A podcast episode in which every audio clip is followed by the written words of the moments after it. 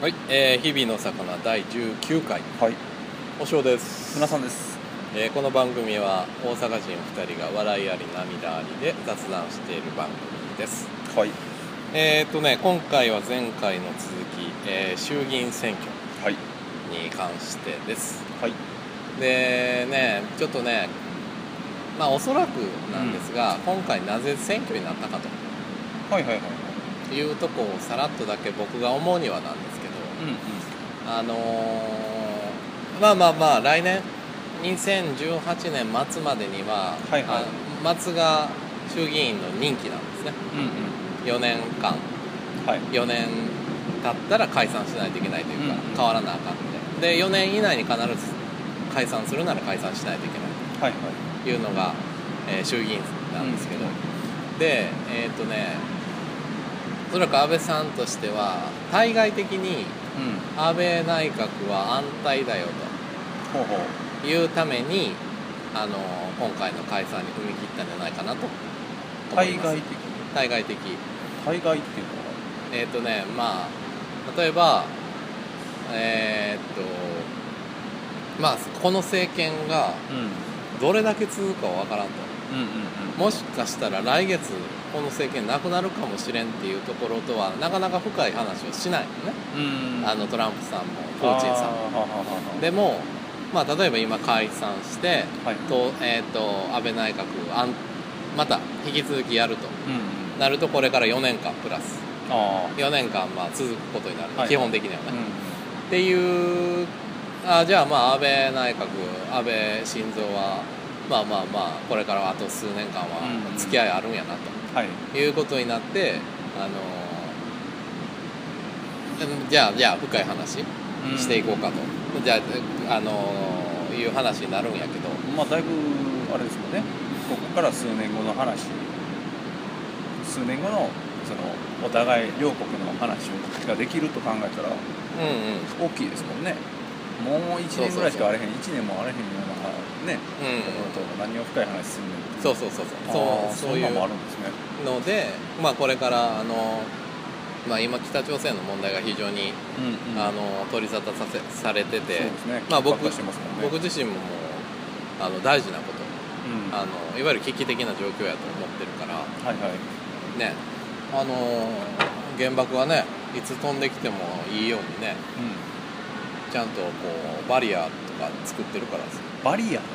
作ってるんいやギッチョンバリアやねギッチョンバリ絶対無理布団で手だけ残ってた りしたらあの子孫みんな恥ですよアこれ指ギッチョンのバリアのうわーぎっちょんやってるやんそうそうそうそうあでもみんないなくなるんだそうなんだまあまあそうだねだね子孫どころかうんまあぎ手だけ残ってても嫌やけどねギッチョン、うんまあねギッチョンにな ってる一応バリアできたんかなって思いますけどその そうそそうの部分だ けねちっちゃい範囲ちっちゃかったな範囲ちっちゃいいこれ体全部やったらよかったのにねねそうそうそういうぐらいねちょっと危機感を持ってるけど、まあまあそういうこう危機的な状況において、えー、と米国および周辺のね韓国とかと、あの密に密に、本当に密なあー連携を取らなあかんっていうところでうんうんとりあえずここであの解散してうん安倍内閣安泰だというのを見せてから、はいあー具体的にね、うんあのどういう連携をしていくのかっていう話をうんやろうはははという狙いがあるんじゃないかなっていうのはまず思うところかな、安倍さんあんまり取り沙汰されへんけど、あのうん一番頑張っての外交やからね、うーんあそううなんんでそすねうそうそうやっぱりトランプさんと仲良くしたりプーチンさんとはいはいはいやったりとか諸外国の人と結構うまくうんうんうーこっちの意見をなんとか通そうとねうんえー頑張ってるのはあのー安倍さんの最大の功績なんやろうなっていううのは、あのんーまあ、当然あのアベノミクス、はいはいえーいわゆる就業率、ねはいあ就業率じゃない失業率うんうんがこれは3%ぐらいまで下がったっていうのは安倍さん安倍、えー内閣の、うんあ素晴らしい功績やと思うけど、うんまあ、それ以外ではやっぱり対外政策で日本のプレゼンスが徐々に上がってきてると。うんうんいうところはあの安倍さんの功績なんやろうなっていうのは、うん、思うし、はいはいまあまあそういう中で、えーの選挙かなとうんうん思いますね。でいうところで、えーじゃあ具体的に見ていきましょうはい消費税ねそうですねあのー増税は自民だけですねのみですねうん、みんな川凍結みんなの手のひら返したからねああ手のひら返しこれはた形になるんですかここれれ増税掲げてたのはどこですかどこというえだってそんなんかあそうか民進なんてああそうか前原さんが立さ憲民主は大代表になった時にどうやねんあれ、んっていうか前原さんって今どこなんですかどれ前原さんはもうあれやで無所属今どっかレストランで働いてるえのいらっしゃいませいらっしゃいませこちそらんなやつが政治家になれる んやから終わってんなとしか思えないいやですいやいやそもそも前原さん無所属で出るとあ いあう感じでねまあ僕は希望の党からお金いっぱいもらったんじゃないかなと睨んでる、あマジですかうん、5億ぐらいはもらってるんじマジ5億とかもらえんのゃんもらえるんちゃうかなすごいなだってもう前原さんのおかげでうん希望の党はお金ないからさはいはいはいなんとかねあの民進党がずっと貯金してるお金あーははこれがね何倍やったら190億かなえすごい民進党は貯金貯金貯金してんのよ貯金とかできるのうそれがそもそもわかんないですけどんもうねあの政党交付金とかねいろいろ貯金しててねへあの結構みんなケチケチしてて、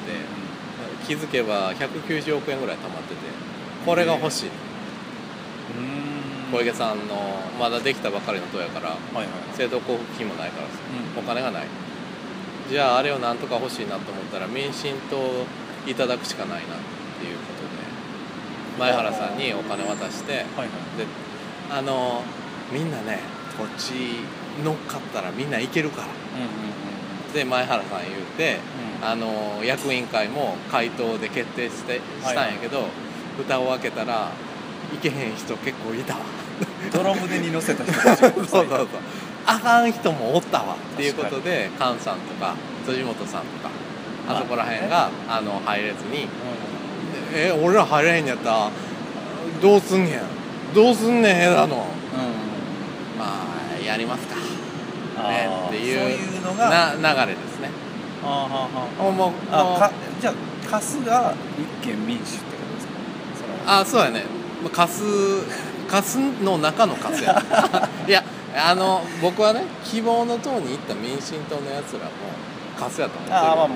確かにねうあのー何の思いもないんそうそうそうそう、ね何の思いもないねコウモリのようにねもともとえっ、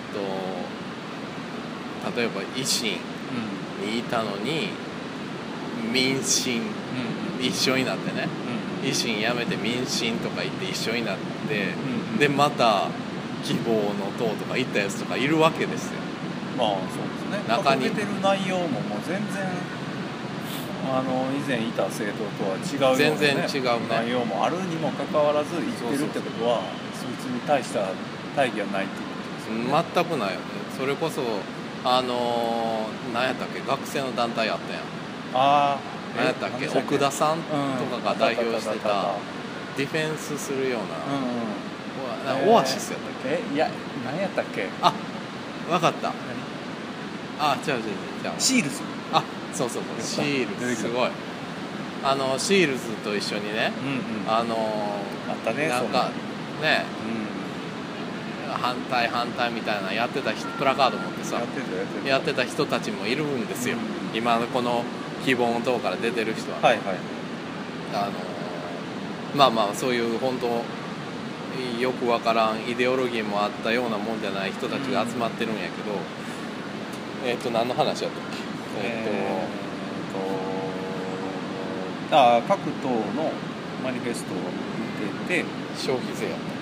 消費税たああそうそう消費税の話やそういう増税云々ってそうそう、うん手のひら返したって言ったのは、手のひら返したんですねその前原さんとかは増税とか言ってて、うんで言ってたくせにじゃあもう自民もねあの増税でただ使い道だけはとか言い始めたらみんなが他のと手のひら返して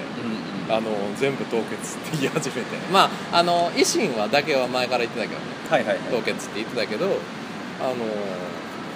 どういうこっちゃかまあそんな感じ感じですねですねでもこれだけ見たらほんまに自民党だけ増税路線でそひうたそう走って結構はっきりしてるじゃないですか構図がねまあまあねねだからうん消費税で、あのー重要視してる人たちからすれば、ちょっと自民党自民党はねノーになるわねねでもまあまあ、えーその使途の部分っていうのを教育に当てるっていうふうに書いてますもんねそうやだねからこの辺りはこのようよう見ていっ辺りてはほねしい感うんじしますよね、うんまあほん僕まはかいねなとか思うとこあるでしょうそうやねあの前々から言ってるように消費税増税には反対やからねけどはいはいはい反対あ派のですよね、当然なんでやねんってねねあのなんでなんで俺らになんで俺らまあまあいわゆるその所得の低い人も含めねうんあの病公平ではあるんやけど、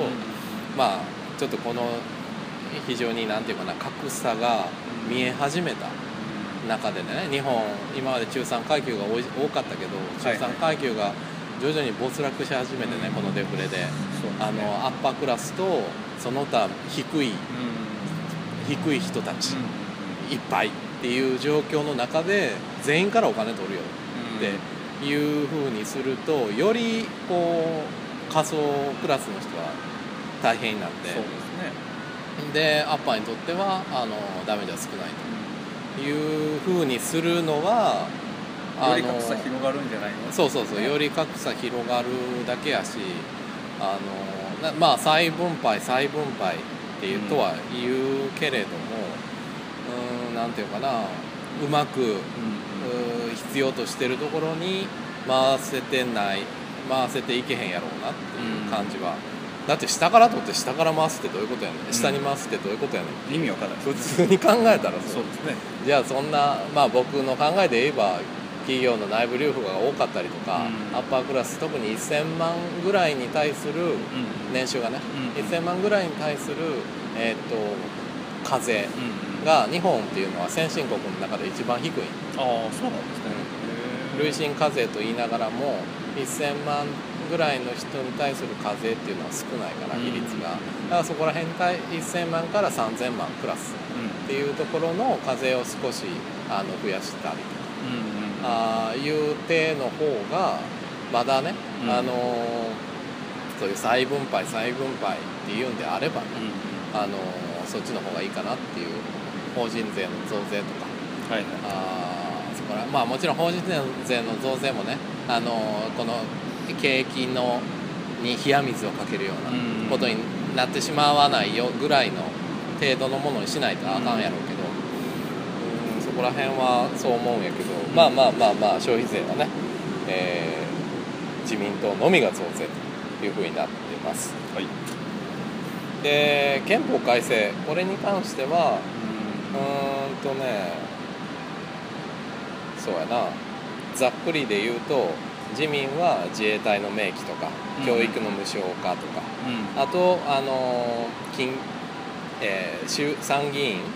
の合区解消、うんこの参議院の合区解消っていうのは、はいあの一票の格差の話だね、ああえー例えば島根と鳥取を合わせて1はいはいはい区にしててっていうそういう人口で割割っていこうっていうまあ、これするとねあの実は自民党にとっても大ダメージやからああそうなんですねいわゆる地方議員が多いでしょうんああはいだから地方議員2人持ってるとこ1人になったりするから、うんうんうん実は自民党の身を切る改革なんやけどあらまあ、まあまあねこれをする理由っていうのはその痛みをまあい一票の格差じゃないこれ完あ全になんていうの一つ東京とかではうん3000万人に対して1人やけど、はいはい田舎の方行ったらその1000万人で1人選んでるーうんじゃあその一票の格差って、うん俺たちの一票とあっちの一票の重さが違うやないかとという、これが格差一票の格差のね問題やけどはいはいそれをなんとかでそれがまあいわゆる違憲なんじゃないかうとーんいうふうにね、言われてるから、まあ、それを解消するにはもうそういうふうにしていくしかないとああすごいですねいうところでね、うんまあ、身を切る改革ですすごいなで希望の党は9条改正とは言ったもの言ってるけどほうほうまあ、どういうふうに改正していくかは議論を進めなくてはなりませんうっそうですねていうこと議論を続でけ。るべきだということに終始してましたうんね,、ね、特にあっのじゃあ9条をどういうふうに改正するのかっていうのは言ってない、中身については言及なし今のところ多分小池百合子っていうのを入れてくるんちゃうかなって僕は睨んでるやめて何なんすよ 何なんすよけど9条の中にそのタグを打つんじゃないんで すよメタタグを入れるんじゃないんですシよャープ小池百合そうそうそう子そうそうっていうのを多分ね9条の2項に入れてくるの検索対策のためにみたいなのやめてほしいですね陸海空はこれを保持しないの後に小池百合子全部入ってるんですよ最後に最後にそれ入れてくるんちゃうかなって僕は睨んでるけどあーはいはいはいもう希望の党なんて入れちゃダ メですよなんでで、えー、と日本維新では、うん教育の無償化、はい、えー統治機構改革これがあの同州制ですねいわゆる、あの同州制の導入そして憲法裁判所というのを作りましょうはあはというので、あえー、と憲法裁判所って何ですかうーんと憲法裁判所ちょっと僕も詳しくは知らんけうんどおそらく、えー、とふ今って最高裁判所が、はいはいまあそういうい最終的にはこの憲法が違憲かどうかっていうのを判断してるけどまあそれをもうちょっとねあの特化して憲法うんをうんうんうんえ違憲かどうかの判断をする裁判所うんっていうのを作りましょうっていうことは結構あれなんですよその判例によってはちょっと疑わしいというか、うーんそんななんかやっぱりこれ憲法裁判所っていう専門的なものが必要やなと感じさせるまあ事例があった判とい例うがあったっていうことなのかなでも基本的には裁判所ってあの判断しんひんねんからああそなう違憲かどう合憲かの判断ってはいあの避けがちなのよこれは非常に高度に政治的な話やからあのうちでは判断しませんよ A か B かはあほんとそういう場合ってどうなるんですかそのもうでそのまあ言ったら棄却やああそうだから違憲とは言わないわけよはいはまあいはいはい言ったら合憲それはあーまあ測りにかけることすらやめてしそうまうそうそうそうってそいうことで別すねにこれは違憲なんじゃないか一票の格差は違憲なんじゃないかってあーそういうことですね例えばい多分一票の格差に関してもあのい訴えが出てうんうん違憲なんやけどうんうんぶっちゃけどうしようもなくないって言ったからああそうなんでねいすやそうそれはそうやであかんであかんけどまあねあのどうするっていう 風になってるからあーだからそういうこうあんまりねあんまり現こう行ではどうすることもできないそうそうそうそうあーでそれに対して同性ともこっちは言わんからっああそってういうような感じで言ったりとかするから、まあまあそこをねあのもうちょっと突っ込んでうんうんうんうん意見審査っていうのをやっていきましょうっていうことなんかなとは思うけどあーちょっとわからん、はいで立憲民主はあの憲法改正には反対やというこもとうです今のまま行こうっていう感じですね今のままいこう憲修正はしないはいということですねで次ちょっと分かりやすいのでは教育教育ね教育ねいいですよね大きいですねあのまあほとんど幼児教育の無償化っていうのは全部が言ってるとうんうん言ってまですねプラスえーっとね自民が所得の低い家庭に限って高等教育の無償化、うんうんで日本維新は全ての、まあえー幼児教育からあ大学までうんうこんちらの全ての無償化すごっいてでいすうのねは言ってるねこれ現実的なんですかうーんねいねやめちゃめちゃ金かかるやんとか思っちゃうんですけどまあまあまあだいぶ金かかるねこれはね